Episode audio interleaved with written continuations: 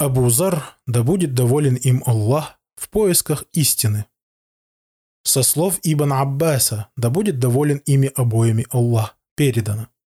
Когда до Абу Зарра дошла весть о том, что в Мекке призван к миссии пророк, да благословит его Аллах и да приветствует, он сказал своему брату Унаису, «Езжай в эту долину и разузнай, что ведомо этому человеку, который утверждает, что ему не спосылаются вести с небес. Послушай, что он говорит, а потом возвращайся ко мне». Унейс отправился в путь, добрался до Мекки, послушал, что он говорит, а затем вернулся к Абузарру и сказал, «Я видел, как он призывает к благородным нравам, и я слышал, как он произносит речь. И это не стихи». Тогда Абузар сказал, «Ты не принес мне сполна того, чего я хотел». После Абузар запасся провизией, взял бурдюк с водой и сам добрался до Мекки. Он пошел в мечеть и стал выискивать пророка, да благословит его Аллах и да приветствует, ведь он не знал его. Он не хотел спрашивать о нем людей. Так и наступила ночь, он прилег. Его увидел Али ибн Абу Талиб, да будет доволен им Аллах, и понял, что он чужеземец. Он пригласил его к себе, и тот последовал за ним. Они не стали расспрашивать друг друга о чем-либо, пока не наступило утро. После Абузар вместе со своей провизией и бурдюком отправился в мечеть и весь этот день пробыл там, так и не увидев пророка, да благословит его Аллах и да приветствует. Наступил вечер, и он вновь прилег. Мимо него проходил Али и спросил, «А разве не пора мужчине вернуться домой?» Он помог ему подняться и увел с собой. При этом они не спрашивали один другого ни о чем. На третий день он поступил так же, и Али опять приютил его у себя. А затем сказал ему, «Не расскажешь ли ты мне, что тебя привело?» Он ответил, если ты дашь мне слово и пообещаешь отвести меня, то я расскажу». Али дал слово, и тот все рассказал ему. Тогда Али сказал, «Поистине это правда, и он посланник Аллаха, да благословит его Аллах и да приветствует. Утром следуй за мной. Если я увижу нечто, из-за чего стану опасаться за тебя, то наклонюсь так, словно лью воду. А коль я продолжу путь, то иди за мной, пока не войдешь туда, куда войду я». Он так и поступил. Он шел по следам Али, пока тот не вошел к пророку, да благословит его Аллах и да приветствует. И он вслед за ним. Он послушал пророка, да благословит его Аллах и да приветствует, и тут же принял ислам. Есть и другая версия того, как принял ислам Абузар. Она основывается на рассказе, который передан от его племянника Абдуллаха ибн Самита аль-Гифари. И эту версию также приводит муслим со слов Абдуллаха ибн Самита аль-Гифари – племянника Абузарра. Далее мы приведем ее в сокращенном виде.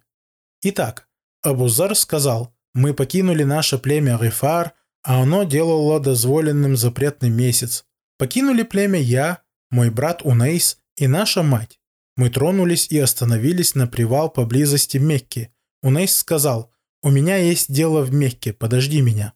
Унейс отправился в Мекку и заставил меня долго ждать.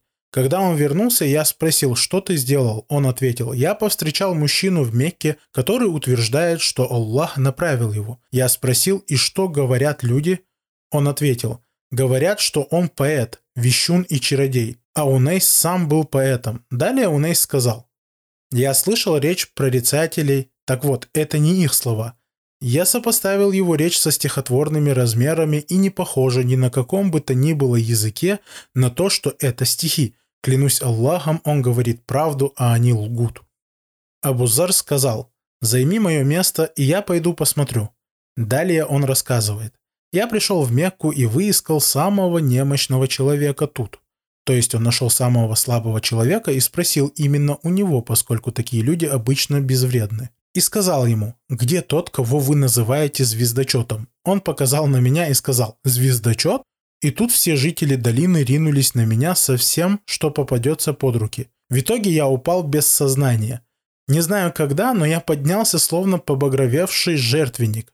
То есть он был весь в крови, как камень, который воздвигали люди во времена невежества и приносили на нем жертвы, и впоследствии он становился багровым от запекшейся крови. Далее Абузар рассказывает, я подошел к источнику Замзам и смыл с себя кровь, попил воды из него. «О, сын моего дяди, я пробыл там где-то 30 дней и ночей. У меня не было еды, кроме воды из замзама. Я окреп да так, что складки мои исчезли, и желудок мой не посасывал. То есть он не чувствовал голода и слабость. Далее Абузар говорит, так вот, в одну из лунных ночей, когда жители Мекки уснули глубоким сном и никто не совершал обход вокруг дома, пришел посланник Аллаха, да благословит его Аллах и да приветствует, и Абу Бакр. Он прикоснулся к камню, обошел дом вместе со своим другом и встал на молитву. Когда он завершил молитву, я сказал «Мир тебе, о посланник Аллаха». Он ответил «И тебе милость Аллаха». Он спросил «Кто ты?» Я ответил «Из племени Гефар». И тут он поднял руку и прикоснулся пальцами к своему лбу. Я подумал, ему неприятно, что я из племени Гефар. Я хотел было взять его за руку, но друг его одернул меня, а он знал его лучше, чем я. То есть он так поступил, чтобы уберечь меня и посланника Аллаха, да благословит его Аллах и да приветствует от зла. Затем посланник Аллаха, да благословит его Аллах и да приветствует, поднял голову и спросил, «Давно ты здесь?» Я ответил, «Я пришел сюда около 30 дней и ночей тому назад». Он спросил, «Кто тебя кормил?» Я ответил, «Я пробыл без еды, разве что вода замзам и я окреп да так, что складки мои исчезли и желудок мой не посасывал.